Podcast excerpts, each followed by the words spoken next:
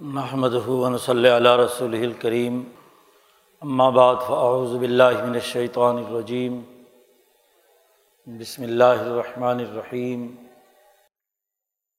قال اللہ تبارک و تعالی وما ارسلناک الا رحمۃ للعالمین وقال تعالی قل یا الناس انی رسول اللہ علیکم جمیعا وقال النبی صلی اللہ علیہ وسلم کانت بنو اسرائیل تسوسحم الانبیاء علامہ حلق نبی خلف نبی آخر. علالہ نبی آبادی سیقون خلفاء فیکسرون وقال النبی صلی اللہ علیہ وسلم لا تزال طائفة من امتی قائمین الحق، لا يضرهم من خالفهم. صدق اللہ مولان العظیم و صدق رسول النبی الکریم معزز دوستو، یہ ربیع الاول کا آخری جمعہ ہے۔ نبی اکرم صلی اللہ علیہ وسلم کی سیرت مقدسہ کے اہم پہلوؤں پر ہم نے ہر جمعے میں گفتگو سنی ہے۔ نبی کرم صلی اللہ علیہ وسلم کے جد وجہد اور سیرت کا تذکرہ اتنا طویل ہے کہ وہ چند جمعوں میں یا صرف ربیع الاول کے چند دنوں میں بیان نہیں کیے جا سکتے۔ آپ صلی اللہ علیہ وسلم کی سیرت مقدسہ کا سب سے اہم ترین پہلو جو اس دور میں ہمیں سامنے رکھنا ہے، وہ یہ کہ نبی اکرم صلی اللہ علیہ وسلم کل انسانیت کے لیے ایک بین الاقوامی انسانی نظام تشکیل دینے کے لیے دنیا میں تشریف لائے تھے۔ حضرت الامام شاہ ولی اللہ فرماتے ہیں کہ نبی اکرم صلی اللہ علیہ وسلم کی ایک بیست تو وہ تھی کہ جس میں آپ صلی اللہ علیہ وسلم نے قریش کو طاقت اور قوت مضبوط بنا کر ان کا ایک قومی نظام درست خطوط پر استوار کیا۔ قریش میں جو خرابیاں موجود تھیں، تکبر، ظلم اور زیادتی اس کا خاتمہ کر کے مکہ مکرمہ میں ایسا شاندار نظام قائم کیا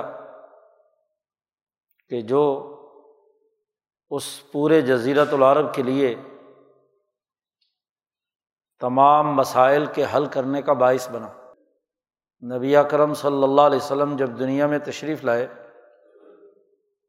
تو ابو جہل کی جہالت، ظلم نا انصافی اور انسان دشمنی پر مبنی حکومت قائم تھی۔ اور جب نبی اکرم صلی اللہ علیہ وسلم دنیا سے تشریف لے گئے، تو حضرت ابو بکر صدیق رضی اللہ تعالیٰ عنہ کی علم، عدل، امن اور معاشی خوشحالی پر مبنی حکومت قائم ہو گئی۔ گویا کہ پورے جزیرت العرب میں، عرب قوم میں دین اسلام اتنا غالب کر دیا کہ آخر زمانے میں نبی اکرم صلی اللہ علیہ وسلم نے خطاب فرماتے ہوئے یہ بات واضح کی کہ مجھے اس بات کا ڈر نہیں ہے کہ تم لوگ میرے بعد مشرق ہو جاؤ گے۔ لاکھ شاہ علیکم انتشریکو مجھے اس بات کا ڈر نہیں ہے کہ تم میں شرک اور کفر دوبارہ آ جائے۔ امام شاہ ولی اللہ فرماتے ہیں کہ عرب قومیت میں سے شرک اور کفر کو نکال کر ایمان اتنا راسخ کر دیا، خاص طور پر صحابہ اکرام کی اول الاظم جماعت کے سینوں میں ایمان ایسے لکھ دیا گیا کہ دنیا کی کوئی طاقت اسے کھرچ کر پھینک نہیں سکتی تھی۔ خود قرآن حکیم نے صحابہ کے ایمان کی گواہی دی کہ ان کے اوپر ایمان کو ہم نے لکھ دیا۔ ان کے دلوں میں ایمان راسخ ہو گیا۔ تو ایک نبی اکرم صلی اللہ علیہ وسلم کی جد وجہد کا وہ پہلو ہے کہ جزیرت العرب سے کفر و شرک کا مکمل خاتمہ کر کے، ظلم اور نا انصافی کا خاتمہ کر کے عدل و انصاف اور امن و امان کا نظام قائم کیا۔ عرب کے مشہور قبیلے حاتم تائی کے بیٹے، جو قبیلے کا سردار تھا، اس سے رسول اللہ صلی اللہ علیہ وسلم نے فرمایا تھا کہ اس جزیرت العرب سے ایک عورت گزر کر حرم پاک پہنچے گی۔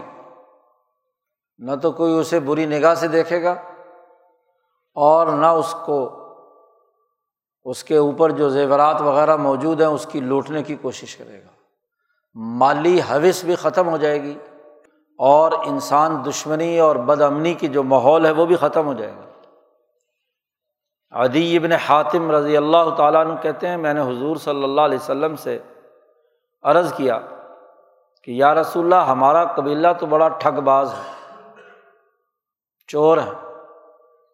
تو اس قبیلے سے گزرے بغیر تو کوئی ہیرا سے مکہ نہیں پہنچ سکتا۔ تو وہ ٹھگ کہاں چلے جائیں گے؟ اینا لسوس و طے طے قبیلے کے چور اور ٹھگ کہاں ہوں گے؟ حضور نے فرمایا ختم ہو جائیں گے۔ یعنی ایسے ٹھگ باز قبیلوں کے دل و دماغ کے اندر بھی ایمان راسک کر دیا۔ مکے کے وہ مشرق جو کفر اور شرک میں انتہا پسند تھے۔ جن کی تو ہدایت کی سرے سے امید نہیں تھی، ان کا تو بدر اور عہد میں قتل کر کے خاتمہ کر دیا گیا، جن پر مہر لگ چکی تھی۔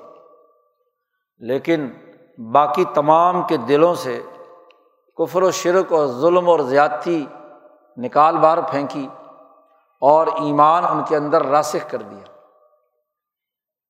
یہ وہ قومی انقلاب ہے جس کی دنیا میں کوئی نظیر پیش نہیں کی جا سکتی۔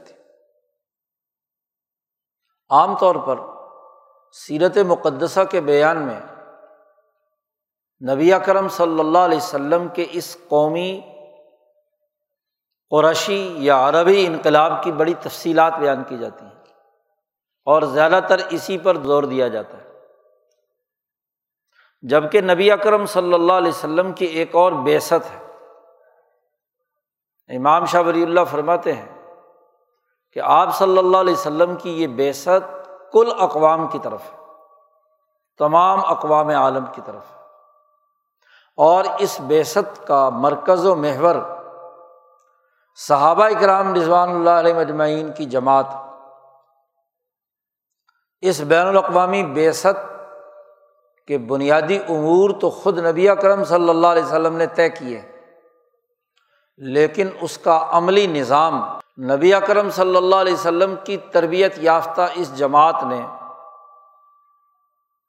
جو صحابیت کے عظیم منصب پر فائز تھی، اس نے دنیا میں قائم کیا۔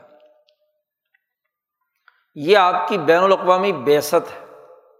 اور ایسی بین الاقوامی بیست میں آپ کے اس کام میں صحابہ اکرام بھی مبعوث ہے نبی اکرم صلی اللہ علیہ وسلم نے جہاں یہ بات فرمائی کہ بعث تو الناس کا فتن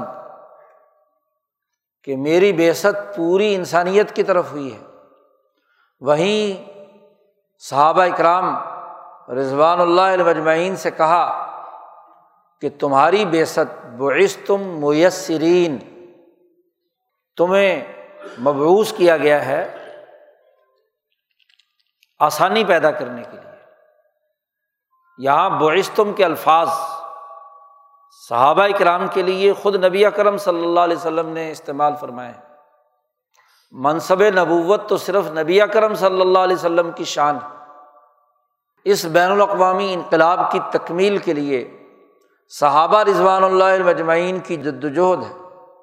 بالخصوص خلفۂ راشدین کی۔ وہ بیست کی اثاث پر ہے۔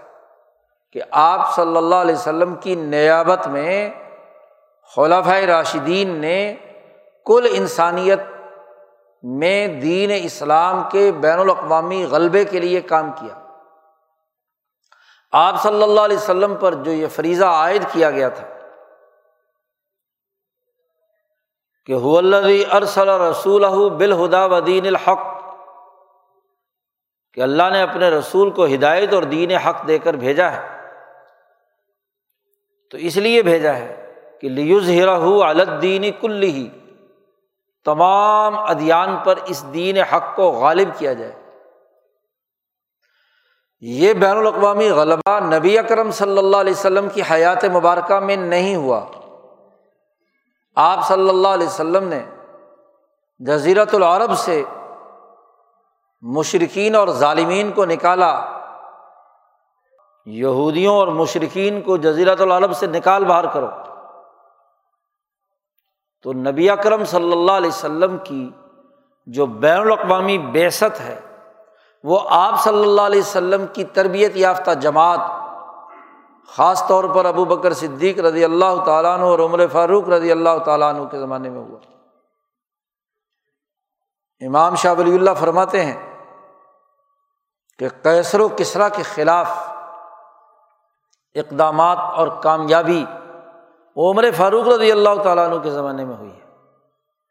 یہ وہ بین الاقوامی بیست ہے جو اقوام عالم کے لیے۔ اس کا مطلب بڑا واضح ہے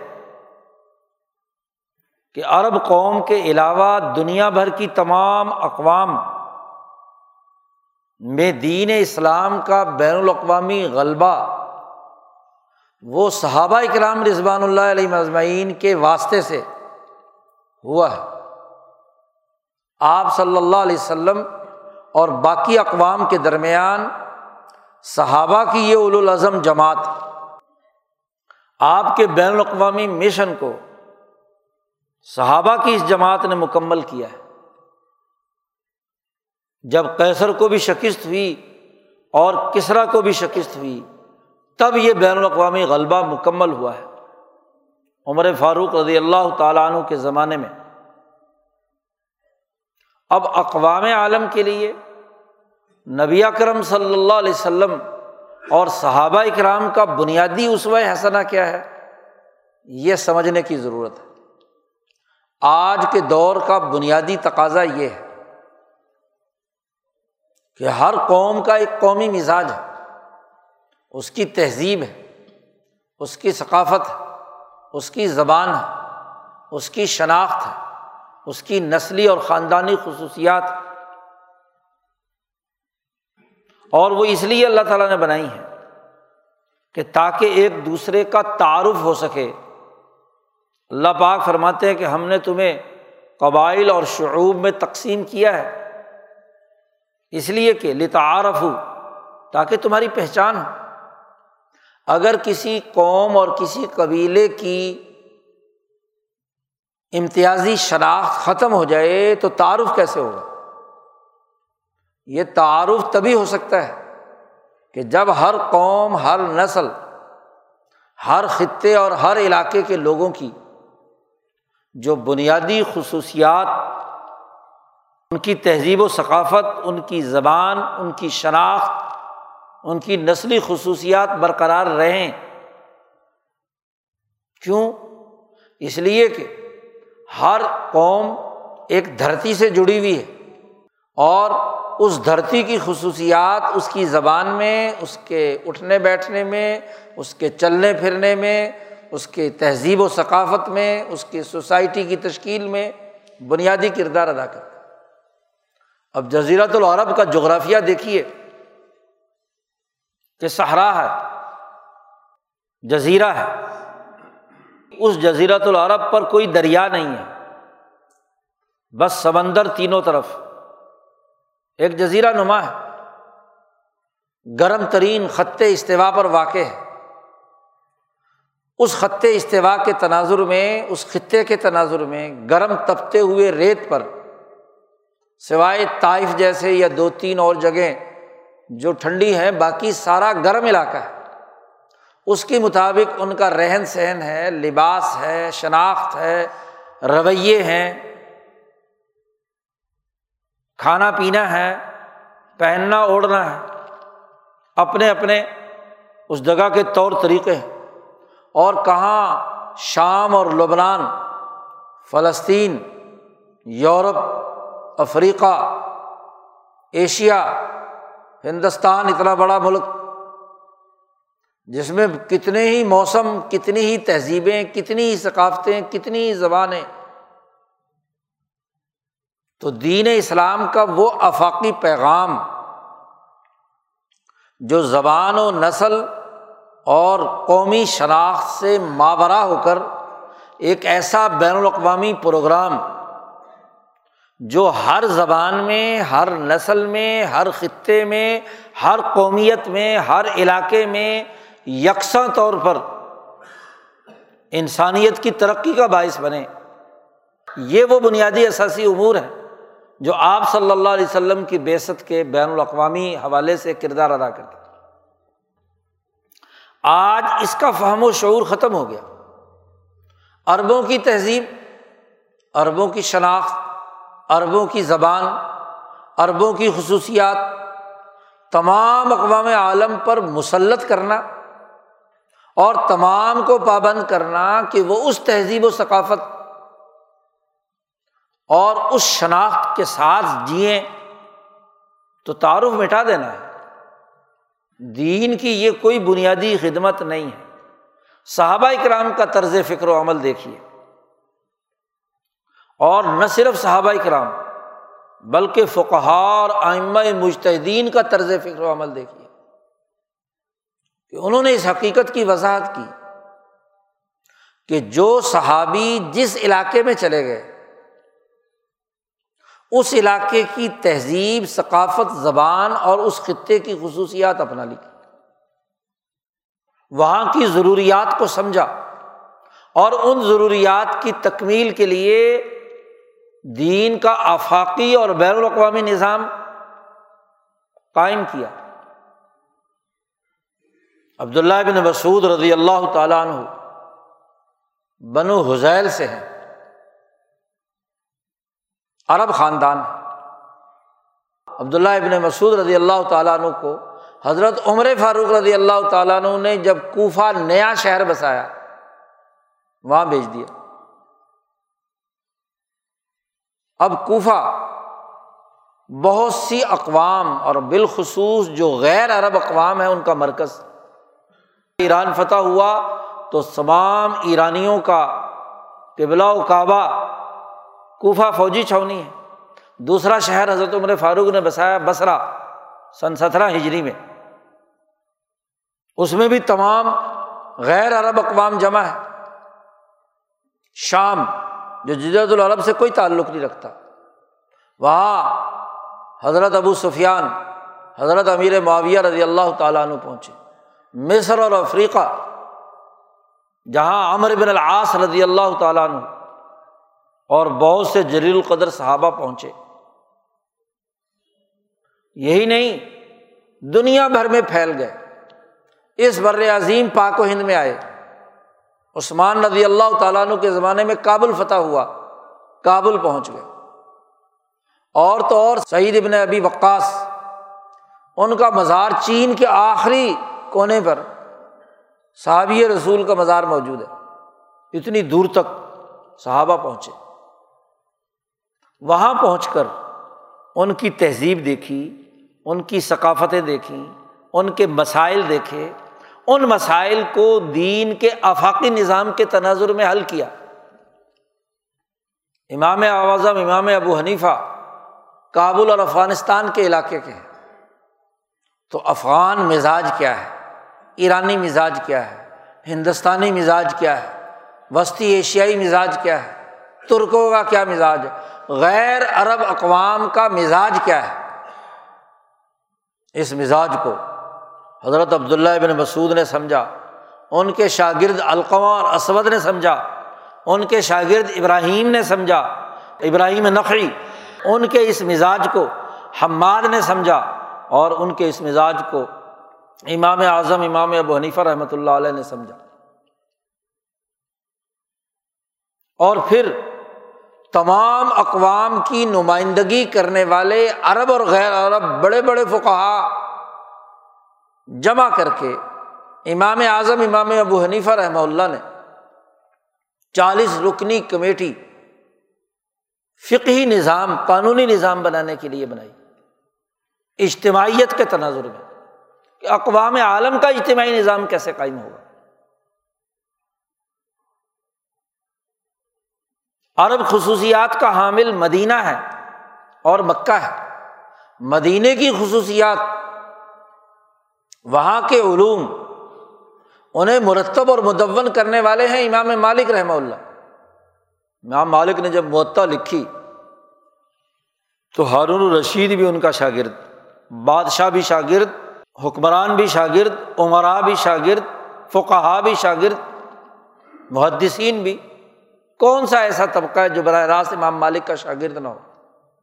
جب معطا امام مالک لکھی تو ہارون رشید نے حضرت امام مالک سے کہا کہ یہ معطا بین الاقوامی قانون کے طور پر نافذ کر دیتا ہوں کہ اس کے مطابق دنیا بھر کا بین الاقوامی نظام چلنا چاہیے۔ تو امام مالک نے منع فرما دیا ایسا نہیں کیا جا سکتا۔ یہ تو یہاں حجاز اور مکہ اور مدینہ کے علوم کو، تعامل کو جمع کیا گیا ہے اور صحابہ دنیا بھر میں پھیلے ہیں۔ اور ہر صحابی نے اپنے اپنے خطے میں انسانیت کی فلاح و بہبود کے لیے جو قانونی نظام بنایا، سیاسی نظام بنایا، عدل و انصاف کے ضابطے تشکیل دیے، معاشی انصاف اور ترقی کے لیے کردار ادا کیا، تہذیب و ثقافت تشکیل دی، تو یہ جو بین الاقوامی عمل ہے، اس پر صرف مدینے کے عمل کو مسلط نہیں کیا جا سکتا۔ اسی لیے کہ بین الاقوامی مزاج دین کا برقرار رہے۔ اسی لیے ہم دیکھتے ہیں کہ معطا امام مالک کے ماننے والے اندلس میں وہ بنو امیہ اور عرب قوم تھی جنہوں نے آٹھ سو سال تک اندلس پہ حکمرانی کی ہے۔ مکہ اور مدینہ پر امام شافی جو عربی النسل ہے ان کی فقہ کا غلبہ رہا۔ لیکن باقی اقوام عالم میں پورا عراق، پورا یورپ، پورا سوائے اندرس کو چھوڑ کر، پورا افریقہ، بالخصوص مصر اور اس کے علاقے، اور پورا وسطی ایشیا، ایران، توران، ہندوستان اور ترکمانستان، تاجکستان، چین تک فقہ حنفی دنیا میں غالب رہی۔ بین الاقوامی نظام۔ ہے آپ صلی اللہ علیہ وسلم کی بیست کا جو بین الاقوامی پہلو ہے، وہ کل انسانیت کی فلاح و بہبود کا ہے۔ چنانچہ اسی لیے کیسر اور کسرا، جن کا عرب قوم سے کوئی تعلق نہیں تھا، ایک یورپ سے اور مغربی ایشیا سے اٹھی اور ایک مشرقی ایشیا سے، ایران اور ہندوستان اور چین سے اٹھی۔ ان دونوں طاقتوں کو توڑ کر جو بین الاقوامی نظام بنایا، وہ ان آفاقی اصولوں پر تھا کہ جو صرف عرب خصوصیات کی حامل نہیں تھیں بلکہ اقوام عالم کی بین الاقوامی خصوصیات کی حامل تھی یعنی انسانی مسئلے کے طور پر اسے حل کیا گیا۔ اور اس کی بڑی واضح دلیل کسرا ایران کے دربار میں عمر فاروق رضی اللہ تعالیٰ عنہ کے سرکاری نمائندے کی تقریر ہے۔ محدث ابن کامل جو بات نقل کرتے ہیں تاریخ کامل میں کہ جب سعد ابن ابی وقاص رضی اللہ تعالیٰ عنہ کی قیادت میں دجلہ کے کنارے مسلمانوں کا لشکر جمع تھا اور کسرا ایران مقابلے پر، تو کسرا ایران نے کہا سفارتیں بھیجو۔ اتنی بڑی سفر طاقت سے یہ عرب کے بدو لڑنے آ گئے، شاید کوئی ان کو پیسے ویسے چاہیے، سفارت میں لالچ لولچ دے کے پیسے دے دیں گے۔ تو جو سفیر بھیجے گئے، ان میں ایک سفیر رب ابن عامر رضی اللہ تعالیٰ نے وہ جب پہنچتے ہیں کسرا کے دربار میں، تو اس نے پوچھا، کس لیے آئے ہو؟ پیسے ویسے چاہیے، دولت چاہیے، مال چاہیے تو لے جاؤ۔ نے کہا، نہیں آپ دیکھیے کہ نبی اکرم صلی اللہ علیہ وسلم کی بےست کے تین بڑے انقلابی اصول، حضرت ربی بن عامر رضی اللہ تعالیٰ عنہ، کسرا ایران کے سامنے رکھے ہیں۔ فرمایا کہ پہلی بات تو یہ ہے کہ اللہ تاسنا ہمیں اللہ نے بھیجا ہے۔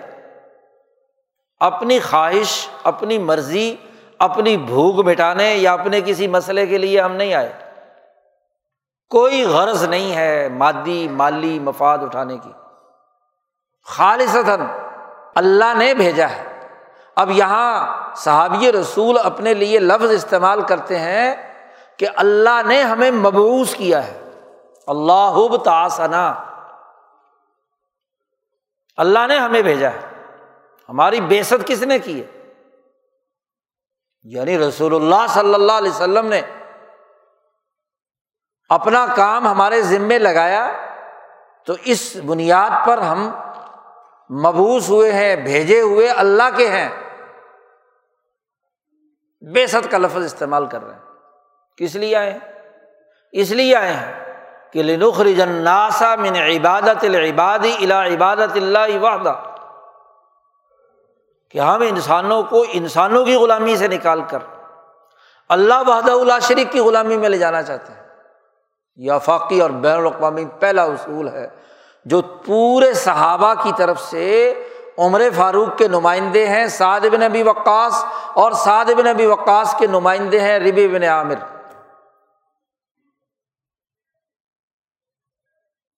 یہ ایسے ہی ہے، جیسے رسول اللہ صلی اللہ علیہ وسلم نے جب حضرت معاذ بن جبل اور ابو موسا شری کو یمن بھیجا تھا، تو وہاں بھی یہی لفظ استعمال کیے تھے۔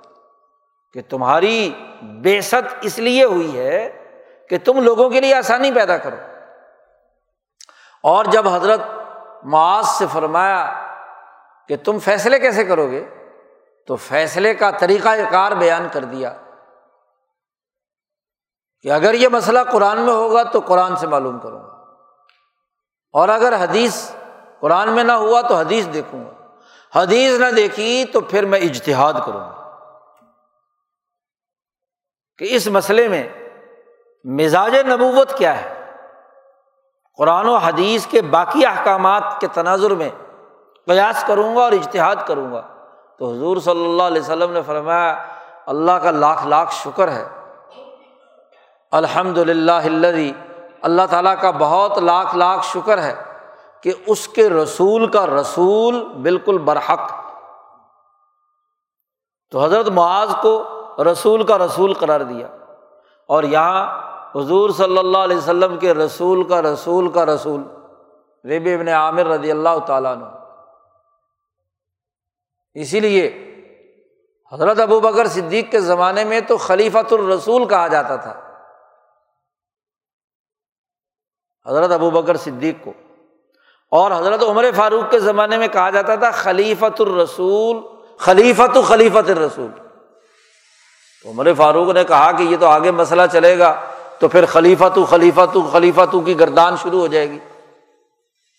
تو یہ خلیفت رسول جو ہے یہ ختم کیا جائے اور امیر المومنین کا لقب اختیار کیا کہ مسلمانوں کے امیر۔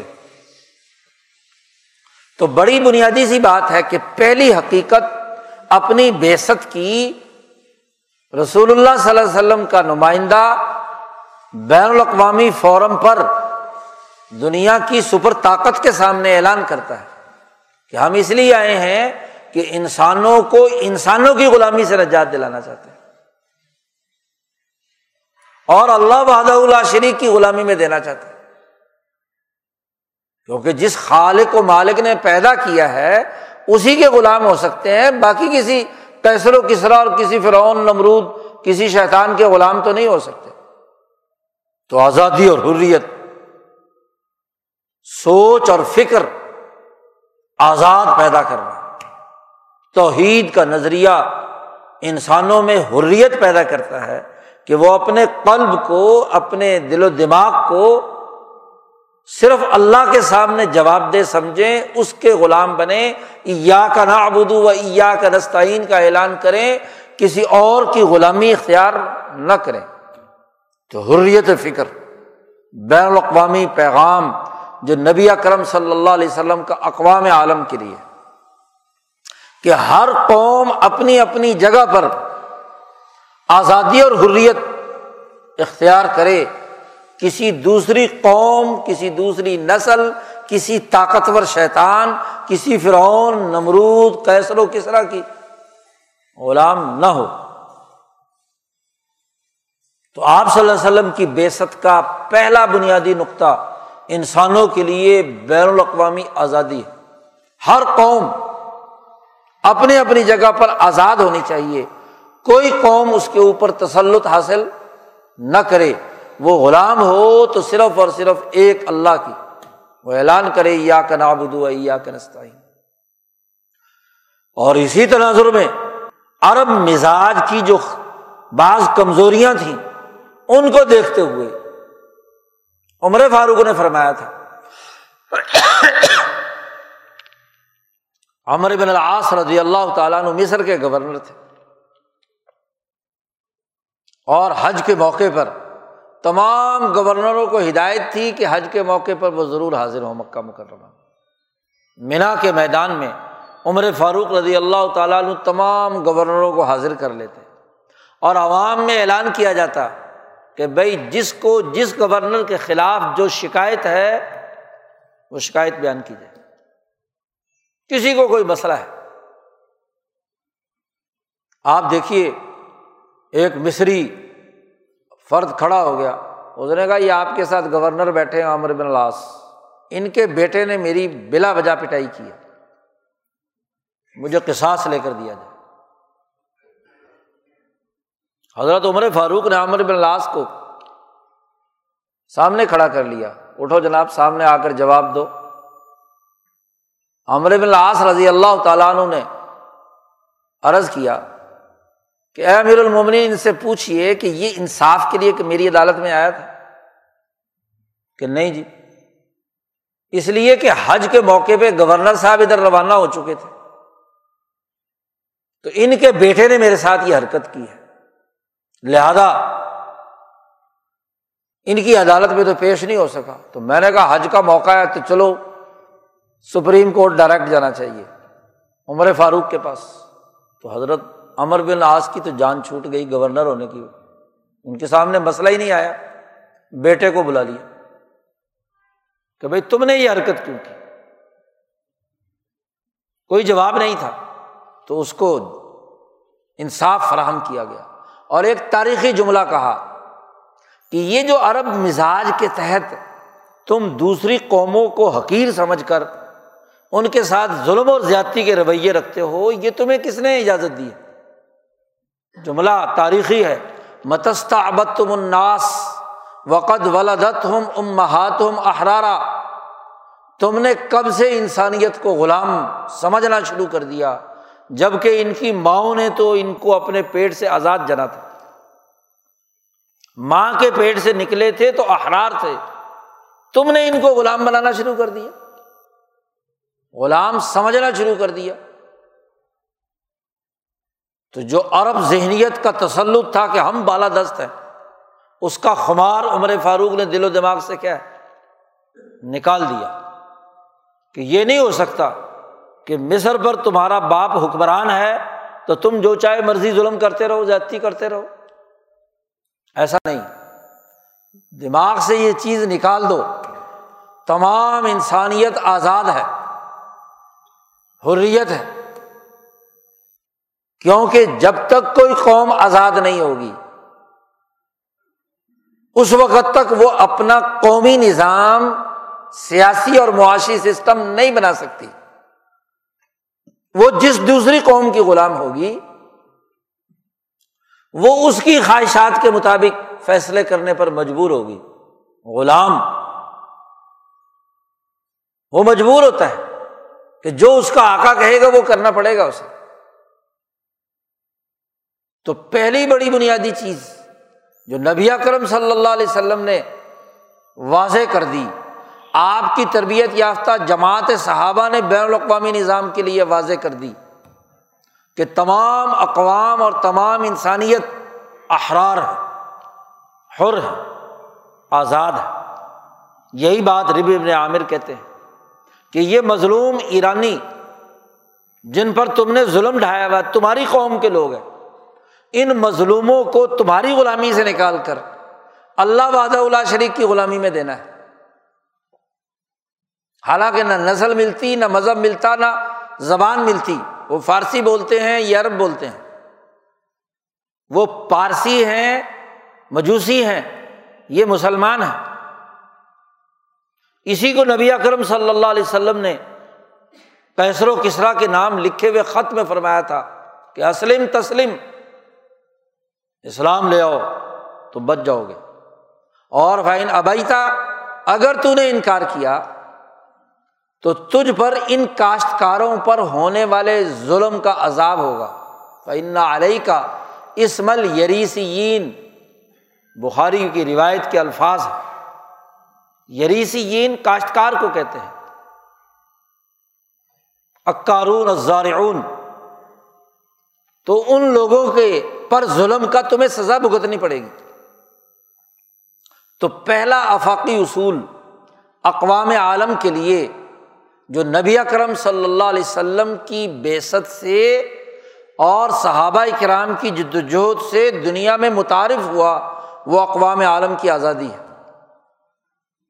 کہ وہ حریت کی بنیاد پر، وہ غلام بنے تو صرف اور صرف اللہ تبارک و تعالیٰ کے، باقی کسی کے غلام نہ یہی حریت فکر ہے، آزادی ہے کہ حضرت امام اعظم، امام ابو حنیفہ جیسا آدمی جو غیر عرب ہے، دنیا بھر میں قانون کا امام تسلیم کر لیا گیا۔ دنیا بھر میں ان کی فقہ غالب آئی۔ کیا ہوا غیر عرب؟ ہے لیکن دین اسلام کا بین الاقوامی نظام قائم کیا تو دنیا بھر میں پھیل گیا۔ حسن بصری جو غیر عرب ہے بسرا کے مرکز میں بیٹھتے ہیں۔ تصوف اور سلوک دنیا بھر میں حسن بصری سے پھیلا۔ انسانی قلوب کو سیکل کرنے، آفاقی پیغام انسانیت کا دنیا میں پھیلانے کے لیے ایک غیر عرب دنیا میں کردار ادا کرتا جی۔ تہذیب بدل دی، ثقافت بدل دی طریقۂ کار بدل دیا۔ عمر فاروق نے جب ایران فتح ہو رہا ہے مدائن سب سے پہلے فتح ہوا۔ تو مدائن کا گورنر سلمان فارسی کو لگایا تاکہ ان کی حکومت بھی قومی بنیادوں پر قومی فرد کے ذریعے سے چلائی جائے۔ یہ وہ بین الاقوامی سوچ جو نبی کرم صلی اللہ علیہ وسلم کی بےسط سے واضح ہوئی۔ دوسری بات جو رب ابن عامر رضی اللہ تعالیٰ نے کسرا کے دربار میں کہی کہ ہم اس لیے آئے ہیں کہ لنخرجن ناسا ہم انسانوں کو نکالنے کے لیے آئے ہیں۔ ایک تو یہ کہ غیر اللہ کی عبادت سے تمہاری غلامی سے نکال کر اللہ کی غلامی میں۔ دوسرا یہ فرمایا منزیق دنیا الا دنیا کی تنگیوں، معاشی بدحالیوں سے نکال کر دنیا کی خوشحالی اور معاشی ترقی کی طرف لانا چاہتے ہیں۔ منزیق دنیا الا سات دنیا دنیا کی تنگی سے نکال کر دنیا کی وسعت۔ اور دنیا کی وسعت خود قرآن کہتا ہے کہ وہ اطمینان بخش، معاشی نظام سے وجود میں آتی ہے۔ اللہ پاک نے فرمایا کہ مثالی سوسائٹی وہ ہے جس میں امن ہو، کانت آمینتن مطمئنت آتی ہر رزق ہر رغدم بن کلی مکان۔ ہر طرف سے معاشی رزق وافر مقدار میں اس کے پاس پہنچے۔ تو یہی تو وسعت۔ دوسرا آفاقی اصول جو دنیا بھر کی تمام اقوام کے لیے نبی اکرم صلی اللہ علیہ وسلم اور صحابہ کی بیست سے واضح ہوا وہ یہ کہ اقوام عالم کو قومی سطح پر خوشحال بنانا ہے، معاشی ترقی پیدا کرنی دنیا کی تنگیوں سے، بدحالیوں سے، بھوک اور افلاس سے نکال کر خوشحالی اور ترقی کی طرف لے جانا۔ یہ افاقی اصول ہے تمام تر انتظامی ڈھانچہ، تمام تر عدالتی نظام، تمام تر سیاسی سسٹم، تمام تر اعمال اور ارتفاقات کا نتیجہ یہ ہونا چاہیے۔ کسی بھی تہذیب کے ذریعے سے ہو، کسی بھی زبان میں ہو، کسی بھی ثقافت کی بنیاد پر ہو، اس کے نتیجے میں معاشی خوشحالی پیدا ہونی چاہیے۔ کوئی بھی بولی بولو۔ حضرت عبداللہ ابن عباس رضی اللہ تعالیٰ عنہ جب بصرہ کے گورنر بنے، حضرت علی رضی اللہ تعالیٰ عنہ کی خلافت کے زمانے میں، تو بصرہ میں سارے فارسی بولنے والے، ایرانی گورنر صاحب کو فارسی آتی نہیں۔ تو حضرت عبداللہ ابن عباس رضی اللہ تعالیٰ عنہ بخاری میں آتا ہے امام بخاری نے روایت کی ہے کہ انہوں نے ایک تابعی ان کے شاگرد ہیں ابن عباس کے، ان کو کہا کہ تم میرے ساتھ تخت حکمرانی پہ میرے ساتھ بیٹھا کرو۔ لوگ جب اپنے مسئلے لے کر آئیں تو تم فارسی سے عربی میں مجھے ترجمہ کر کے بتایا کرو۔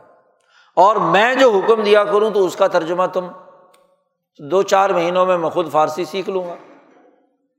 تو جتنے مہینے تم کام کرو گے تو میری جو تنخواہ گورنر صاحب کو ملتی ہے، اس میں سے میں تمہیں، کیونکہ یہ میرا کام ہے، عوام کے مسائل سننا اور حل کرنا۔ تمہارے لیے الگ سے بیت المال سے تنخواہ نہیں ہوگی۔ میری تنخواہ میں سے جو مجھے ملتی ہے، اس میں سے ایک حصہ تمہیں دیا کروں۔ تو انصاف فراہم کرنا ہے۔ یہ نہیں کیا کہ سارے بسرا میں اعلان کر دیا ہو کہ بھائی آج کے بعد پڑھا لکھا وہ ہوگا اور مسئلہ وہ بیان کرے جو عربی میں مقدمہ دائر کرے۔ جیسے بدماش انگریزوں نے اس ہندوستان کے اندر کیا کہ جی چاہے تم پنجابی بولتے ہو، سندھی بولتے ہو، پشتو بولتے ہو، اردو بولتے ہو، عدالت میں مقدمہ دائر کرنا ہے تو انگریزی میں کرو۔ تعلیم حاصل کرنی ہے تو انگریزی پڑھو گے تو تم تعلیم یافتہ ہو، ورنہ تعلیم یافتہ نہیں۔ یہ عربی مسلط نہیں کی۔ جی۔ کہیں بھی۔ حتیٰ کہ امام اعظم، امام ابو حنیفہ نے تو فرما دیا کہ کسی کو اگر عربی نہیں آتی اور وہ نیا نیا مسلمان ہوا ہے، ابھی قرآن پڑھنا بھی نہیں آیا، تو اگر وہ فارسی میں بھی صورت فاتحہ پڑھ لے تو اس کی تو نماز ہو جائے گی۔ اللہ کے سامنے مناجات ہے نا۔ اس کو سیکھنی چاہیے صورت فاتحہ۔ جی۔ اور قرآن حکیم کی اتنی صورتیں جس سے نماز پڑھ سکے۔ لیکن جس وقت تک ابھی نہیں سیکھ سکا اور نماز کا وقت ہو گیا، تو نماز اس لیے چھوڑ دی جائے کہ جی آپ کو عربی نہیں آتی۔ نماز پڑھے گا، چاہے اپنی فارسی میں پڑھ لے۔ لیکن یہ اس وقت تک ہے جب تک کہ اس نے صورت فاتحہ اور یہ صورتیں یاد نہیں کی۔ یاد کرنا لازمی ہے، یاد کرے۔ کم از کم اتنی عربی تو آنی چاہیے کہ اللہ کے سامنے مناجات کر سکے۔ باقی تمام کاموں میں فارسی۔ اسی لیے آپ دیکھیے کہ عربی مسلط نہیں کی، پورے ایران کا سرکاری نظام فارسی میں رہا۔ اور ہندوستان میں جب فارسی کے ذریعے سے اسلام آیا صوفیہ کا، تو پورے ہندوستان کی سرکاری زبان فارسی رہی۔ کبھی نہیں کہا گیا کہ جناب جب تک تم عربی نہیں بولو گے تو مسلمان نہیں ہو سکتے۔ افریقیوں کی اپنی زبان رہی، یورپین لوگوں کی اپنی زبان رہی، ترکوں کی اپنی زبان رہی۔ کسی نہ زبان کو بدلا گیا، نہ تہذیب کو بدلا گیا، نہ ثقافت کو بدلا گیا۔ اور بدل بھی نہیں سکتے۔ تعارف کے لیے تو ضروری ہے۔ زبان اور تہذیب۔ اور پھر لباس کا تعلق بھی موسم کے ساتھ ہے۔ اب بےچارے جو کستنتنیا یا اوپر ٹھنڈے علاقوں میں روس اور چین اور ترکمانستان اور ہاں جی بخارا اور سمر قند میں رہنے والے ٹھنڈ پڑتی ہے۔ سہرائے عرب کے اندر تو ایک لنگی پہنتے تھے۔ لنگی کس لیے پہنتے تھے؟ گرم ہوا ہے تو وہاں گرمی سے بچاؤ کے لیے ہاں جی کرتا بھی کھلا اور لنگی بھی کھلی تو خوب ہوا لگے تاکہ پسینہ اور گرمی نہ آئے۔ اب بےچارے جو سائبیریا میں اور ٹھنڈے علاقوں میں ہے ان کو کہا جائے کہ جناب اب اربوں کا لباس پہنو، تو ان کی تو کلفی جم جائے گی۔ جی۔ بھائی، وہ جو ہر وقت جسم کے ساتھ چپکا ہوا اونی لباس پہنتے ہیں، اور جو اونی لباس پہنا جاتا ہے، وہ جسم کے ساتھ جتنا چسپا ہوگا، اتنی گرمائش زیادہ ہوگی۔ تو وہ اگر پینٹ بدلون پہنے، کوٹ پہنے کوئی شیروانی پہنے تو ان کی ضرورت آپ ان کو کہو کہ نہیں جی تم مسلمان تب ہوگے جب اربوں کا لباس پہنو۔ جی۔ یا گرم علاقے کے لوگوں کو کہا جائے کہ جناب والا تم یہ جی گرم کوٹ، جیسے یہاں ہاں جی انگریزوں نے کہا کہ جی وکیل صاحب جو ہے نا، گرمی میں بھی کالا کوٹ پہن کر آئیں گے۔ جی۔ بھائی، برطانیہ میں تو ٹھیک ہے کہ جی، وہاں ہر وقت سردی پڑتی ہے تو کوٹ ہونا چاہیے۔ اب یہاں گرمی پڑ رہی، پسینے میں شرابور ہے اور جناب کالا کوٹ ضروری ہے۔ دفتر میں آئے تو جی تھری پیس میں آئے ہیں جی ٹائی بھی لگی ہوئی ہو، گلا بھی کسا ہوا ہو۔ سانس پہلے نہیں آ رہا گرمی میں اور اوپر سے کیا ٹائی کس لی۔ جی تو وہاں کی ضرورت تو، یہاں کی ضرورت تو نہیں ہے۔ تو دین اسلام آفاقی ہے۔ اور اس آفاقی دین کی وجہ سے لباس، وضاقتہ، زبان یہ تو ثانوی درجے کی چیزیں ہیں۔ اصل بنیادی بات کیا ہے؟ عدل۔ اصل بنیادی بات کیا ہے؟ معاشی خوشحالی۔ ذیق دنیا دنیا کی تنگی سے نکال کر سعت دنیا دنیا کی وسعت اور خوشحالی کی طرف لے جانا۔ یہ بنیادی اصول اور ضابط۔ معاشیات کی تمام امور کی بنیاد یہ ہے۔ دین اسلام کی آفاقی قانون۔ اور جتنی اس حوالے سے نبی اکرم صلی اللہ علیہ وسلم نے معاشی سرگرمیوں کے حوالے سے آفاقی اصول بیان کیے۔ وہ دنیا بھر کی ہر اقوام میں کیا ہے؟ یکساں طور پر لازمی اور ضروری ہیں۔ تعاون باہمی، تمدن، تہذیب اور امن اور عدل کے قیام کے لیے پورا قانونی نظام نبی اکرم صلی اللہ علیہ وسلم نے واضح کر دیا۔ تیسری بات جو ربی ابن عامر رضی اللہ تعالیٰ عنہ نے فرمائی ہے کہ ہم اس لیے آئے ہیں کہ ہم انسانوں کو نکالنا چاہتے ہیں لنخری جن ناسا من جور الادیانی الا عدل الاسلام مذاہب اور ادیان کے ظلم سے نکال کر اسلام کے عدل کی طرف لانا چاہتے ہیں۔ یعنی ایسا سیاسی اور معاشی نظام قائم کرنا جو عدل و انصاف پر مبنی۔ ہو سیاسی نظام میں یہ ضروری ہے کہ انسانوں کے درمیان جتنے معاملات ہوں، خواہ ان معاملات کا تعلق معاشی سرگرمیوں سے ہو، خواہ ان معاہدات کا تعلق معاہدۂ نکاح سے لے کر بین الاقوامی سیاسی معاہدات تک ہو، خواہ وہ قومی نظام کا سوشل کانٹریکٹ ہو سوسائٹی کے معاہدات ہو معاہدہ عمرانی ہو ہر ایک میں عدل، نسبت عدل، نسبت مساوات قائم ہونی چاہیے۔ کسی کو کسی حوالے سے ایسی بالادستی کہ دوسرے کے حقوق پر ڈاکہ ڈالے نہیں ہو سکتی۔ مرد اور عورت کا معاہدہ یہ تھوڑا ہی ہے کہ عورت غلام بن جائے مرد کی۔ یا مرد بیوی کا غلام بن جائے۔ نہیں، دونوں انسان ہیں۔ دونوں کے دو خاندان ہیں۔ دونوں کی حیثیت برابر ہے۔ دونوں کی شناخت برابر ہے۔ دونوں کی عزت برابر ہے۔ دونوں کا احترام برابر ہے۔ اسی لیے جہاں ماں باپ کا احترام کرنے کا تذکرہ کیا، وہاں سسرال کا بھی احترام کا تذکرہ کیا۔ قرآن نے نعمتوں میں بیان کیا کہ اللہ پاک نے تمہارے لیے وجا نصب وسیرا۔ نصب اور سسرالی رشتہ تمہیں ادا کیا۔ کہ دونوں کی یکساں عزت و احترام ہے۔ کسی خاندان کی کسی دوسرے خاندان پر بالادستی نہیں ہے۔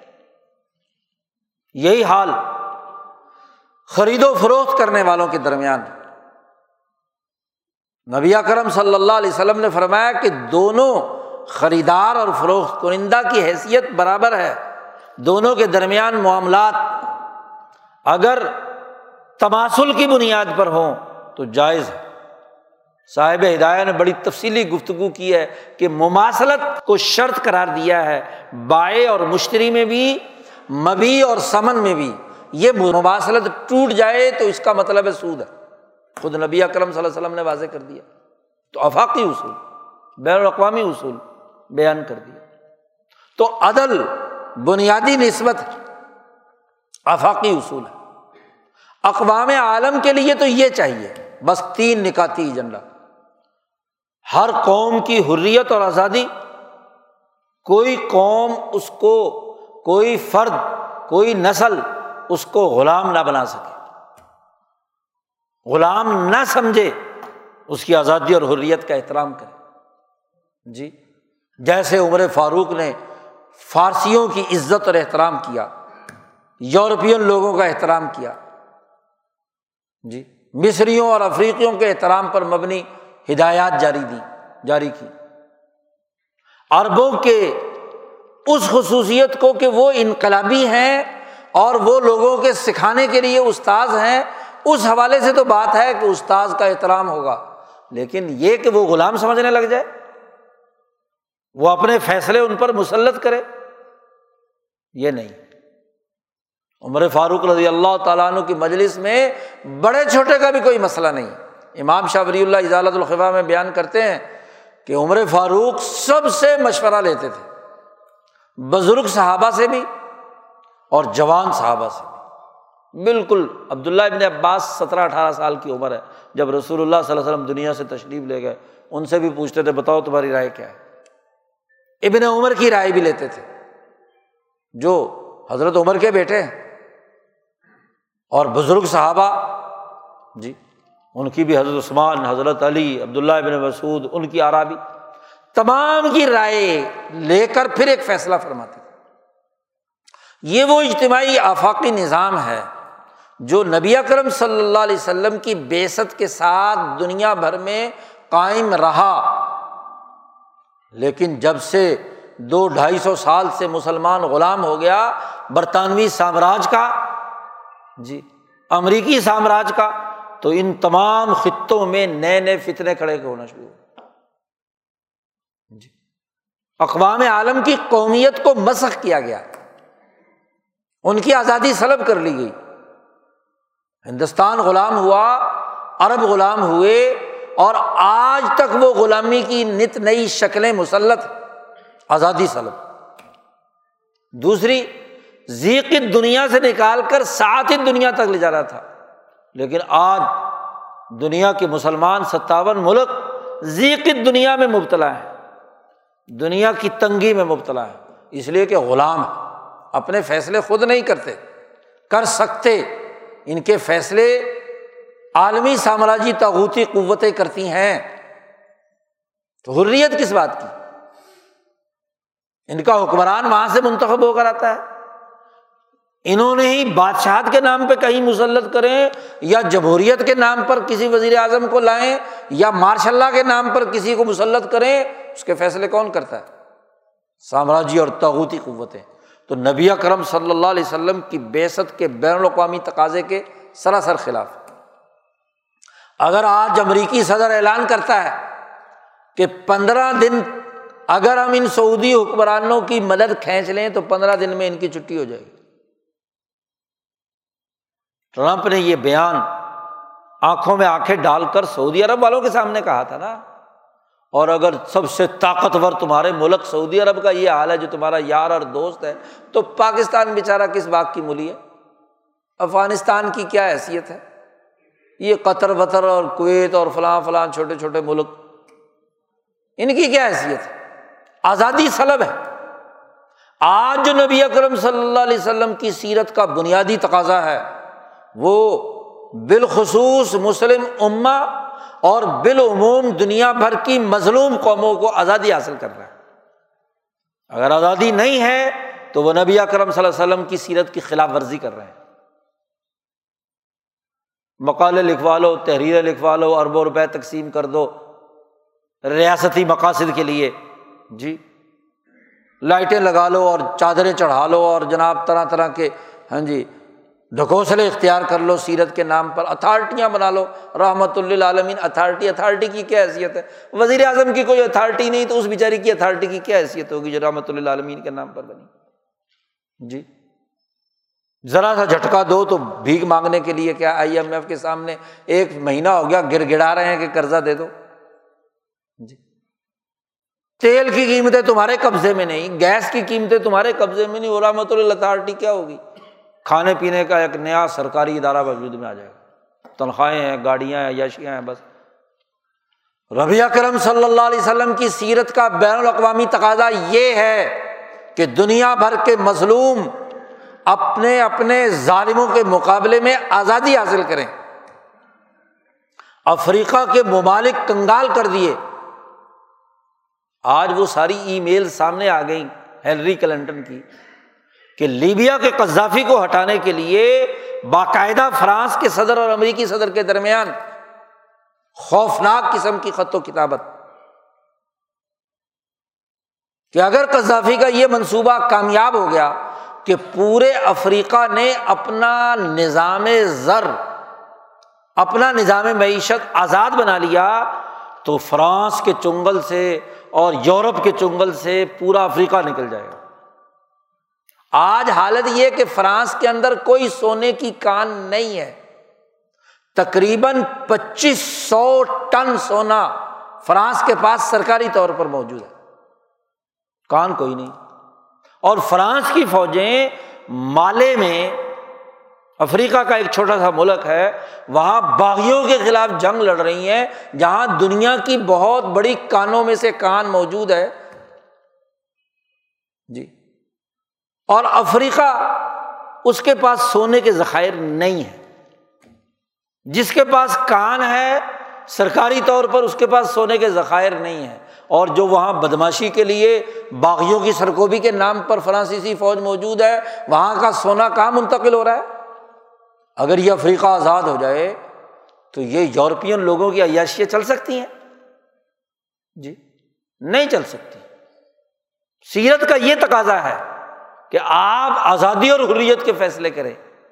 آپ اپنی آزادی سے اپنا ملک نہیں چلا سکتے۔ تو کس بات کی سیرت النبی بنا رہے ہیں؟ کون سی رحمت اللہ عالمین اتھارٹی بنا رہے ہیں؟ سیرت کا اس سے کیا تعلق؟ سیرت کا پہلا بنیادی تقاضا آزادی اور حریت۔ دوسرا بنیادی تقاضا دنیا کی تنگیوں سے نکل کر دنیا کی خوشحالی کی طرف جانا۔ اگر تمہارے وسائل لوٹ کر یورپین بھیڑیے اور امریکی سامراج لے کر جا رہا ہے۔ تمہارے لیے تنگیاں ہیں، ان کے لیے خوشحالیاں ہیں۔ خوشحالی تو یہاں پیدا کرنی۔ افریقہ وہ ملک تھا کہ سب سے زیادہ مسلمان ہونے کے بعد، حکومتیں بننے کے بعد سب سے زیادہ سونے چاندی کے ذخائر ہونے کی وجہ سے سب سے زیادہ خوشحال تھا۔ افریقہ کا حکمران جب حج کرنے کے لیے سعودی عرب آتا تھا تو سارے راستے سونا بانٹتا تھا۔ پیسہ تھا وافر کانے ان کے پاس۔ خوشحال۔ یہ ہندوستان جس کو انگریز سونے کی چڑیا کہتے تھے۔ خوشحال تھا۔ کنگال کر دیا۔ ذیق دنیا آج بھیگ مانگتا پھرتا ہے پاکستان، ہندوستان، بنگلہ دیش۔ دوسروں کے سامنے۔ دریوزہ گر قرضے پہ قرضے۔ ہیں مقروض ملک۔ پاکستان، ہندوستان، بنگلہ دیش، پورا کا پورا بر صغیر، افغانستان، بھوکا ننگا۔ نہ زراعت، نہ صنعت، نہ تجارت، دوسروں کی بھیک پر۔ پاکستانی وزیر اعظم جن کے لیے بھیک مانگ رہا ہے کہ جی انسانی بنیادوں پر پیسے دے دو اور دباؤ دیکھو یہ جی ہم افغانستان کو تسلیم تو نہیں کرتے، لیکن انہیں پیسے دے دیتے ہیں۔ ان کے جو اصل پیسے دس ارب ڈالر ہیں وہ تو دینے کے لیے تیار نہیں ہے۔ جی۔ باقی تو ذیق دنیا میں مبتلا ہے نبی اکرم صلی اللہ علیہ وسلم کی سیرت کا تقاضا یہ ہے کہ اس ذیق دنیا سے نکل کر سات دنیا کی طرف جائیں۔ اس کے لیے جد وجہد اور وہ حریت اور آزادی کے بغیر نہیں ہو سکتا تیسری بڑی بنیادی چیز یہ کہ دنیا بھر کی اقوام میں جو سسٹم بنے وہ عدل اور انصاف کی بنیاد پر ہو۔ جب ملک غلام ہے تو یہاں ان کے پالتو عالمی طاقتوں کے ایجنٹ وہ حکمران بنتے ہیں اور وہ جو نظام بناتے ہیں وہ ظلم کا جیلوں میں بڑے لوگ سڑ رہے ہیں۔ جی قانون اور ضابطے ظالمانہ ہیں۔ عدالتوں میں مقدمات کی بھرمار ہے۔ جی اس کے حل کرنے کے لیے کوئی اقدام نہیں۔ چیف جسٹس پاکستان کہتے ہیں کہ ہم بطور ادارہ پاکستانی قوم کو انصاف فراہم کرنے میں ناکام رہے ہیں۔ عدل و انصاف کا ادارہ جو ہے وہ ناکامی کا اعتراف کر رہا ہو۔ وزیر اعظم کہے کہ جی پیٹرول مہنگا ہوگا اور اگلی رات کو پیٹرول مہنگا ہو گیا ہو گیا کہ نہیں رات کو؟ جی۔ یعنی پہلے سے خبردار کرنا۔ کیوں ہوگا مہنگا؟ آپ کی حکمت عملی کیا ہے؟ چینی مہنگی ہوگی۔ آج کے اخبار میں خبر ہے کہ بیوروکریسی نے باقاعدہ حربے اختیار کر کے چینی وغیرہ وغیرہ دوسری چیزیں جو ہیں، ان میں ان مافیاز کے فائدہ اٹھانے کے لیے کیا ہے؟ فیصلے کیے ہیں۔ جان بوجھ کر۔ تو مافیاز مسلط ہوں تو انصاف لوگوں کو کہاں سے ملے گا؟ نبی جو آئے ہیں اس لیے کہ منجور الادیانی الا عدل الاسلام، نظاموں اور مذاہب کے ظلم سے نکال کر اسلام کے عدل کی طرف آئیں۔ یہ آپ کا بین الاقوامی پیغام ہے۔ اور یہاں عدل کے بجائے ظلم کا راج ہو۔ آپ ذرا چلے جاؤ۔ دوسرے جو اپنے آپ کو مسلمان ملک کہنے والے ہیں۔ جی سارے عرب خطے میں دیکھ لو۔ وہاں خاندانوں کی ظالمانہ حکومتیں ہیں۔ جو بولتا ہے اس کو اٹھا کر ایسے جیل خانے میں ڈالتے ہیں کہ جہاں سے کسی دنیا کو آواز سنائی نہیں دیتی۔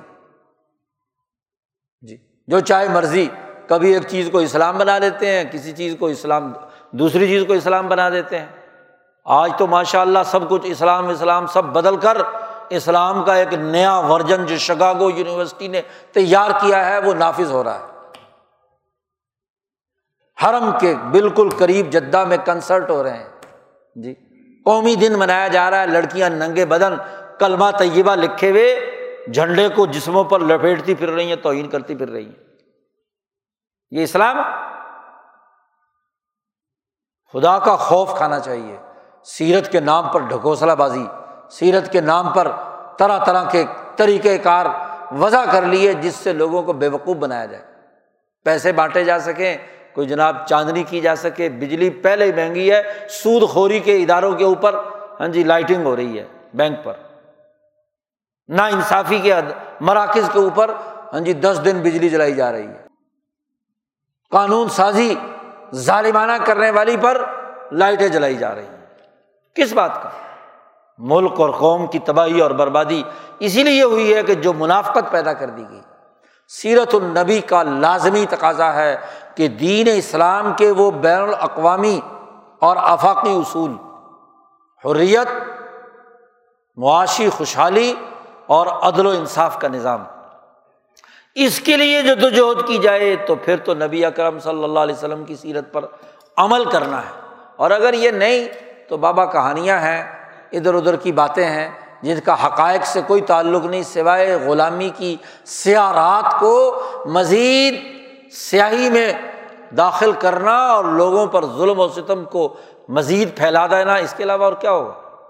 آج سوچنے کی بات ہے کہ سیرت کے اس تقاضے کو پورا کرنے کے لیے ہماری ذمہ داریاں کیا ہیں؟ کم از کم فکر تو ہونا چاہیے، سوچ تو ہونی چاہیے کہ حضور صلی اللہ علیہ وسلم کی سوچ تھی، آپ کا یہ فکر تھا، نظریہ ہی ختم ہو گیا۔ غلامی سے صلاح کر لی، مروبیت میں پیدا ہو گئے۔ پستی کی حالت کو قبول کر لیا، بزدلی پیدا ہو گئی۔ وہ جو رسول اللہ صلی اللہ علیہ وسلم نے فرمایا تھا کہ آخر زمانے میں تم پر اغیار ایسے ٹوٹیں گے جیسے کھانا کھلتا ہے نا کسی دعوت میں، تو لوگ کھانے پر ٹوٹتے ہیں۔ تو صحابہ نے عرض کیا، یا رسول اللہ، کیا اس زمانے میں ہم تھوڑے سے لوگ ہوں گے؟ میں نہیں، تھوڑے سے لوگ نہیں ہیں۔ پھر صحابہ نے حیران ہو کر کہا کہ ہم تین سو تیرہ یا دس بارہ ہزار جو ہے ہم نے مکہ فتح کر لیا تو یہ اربوں لوگ ہوں گے اور پھر وہ کیا ہے؟ ان کا مال دوسرے لوگ لوٹ کر لے جائیں گے۔ تو حضور صلی اللہ علیہ وسلم نے فرمایا کہ مسلمانوں میں اس زمانے میں واہن پیدا ہو جائے۔ صحابہ نے پوچھا، یا رسول اللہ، مل واہن واہن کیا ہے؟ تو نبی کرم صلی اللہ علیہ وسلم نے دو جملوں میں جواب دیا، حب دنیا و کراہیت الموت، دنیا کی محبت اور لالچ۔ بس ہر آدمی انفرادی خواہشات میں مبتلا ہے کہ دولت کیسے آئے، خزانہ کیسے آئے، پیسے کیسے آئیں بس چاہے غلامی کے ذریعے سے آئیں چاہے کسی طریقے سے لالچ کے ذریعے سے آئیں اور موت کو قبول کرنے سے ناپسندیدگی کرنا، یہ دو مرض ہیں۔ تو اب اس کا نتیجہ یہ ہے کہ واہن پیدا ہو گیا اور واہن پیدا ہو گیا اور مسلمان خطے ٹوٹ پڑے ہیں یورپین بھیڑیے افریقہ کو نوچ رہے ہیں، عربوں کو نوچ رہے ہیں، ہندوستان بر عظیم پاک و ہند اس پورے علاقے افغانستان کو ادھیڑ کر رکھ دیا، تباہ و برباد کرنے پر تلے ہوئے ہیں۔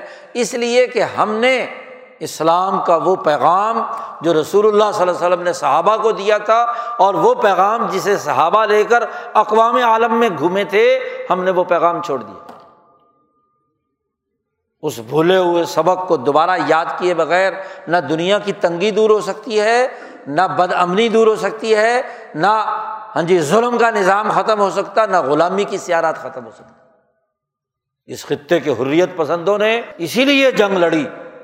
آزادی کی، شیخ الہند جیسا دلیر، مولانا سید حسین احمد مدنی جیسا ضرورت مند، امام انقلاب مولانا عبید اللہ سندھی جیسا فرد، سیرت کی ان تعلیمات کے تناظر میں، جنہوں نے جد وجہد اور کوشش کی، آج ان کا سبق سیکھنے کی ضرورت ہے۔ اللہ تعالیٰ ہمیں نبی اکرم صلی اللہ علیہ وسلم کی سیرت کے ان پہلوؤں کو سمجھنے اور اس کا شعور حاصل کرنے اور اس کی بنیاد پر نتائج پیدا کرنے کے لیے کمر ہمت باندھ لینے کی توفیق عطا فرمائے وہ آخر داوانہ الحمد للہ رب العالمین۔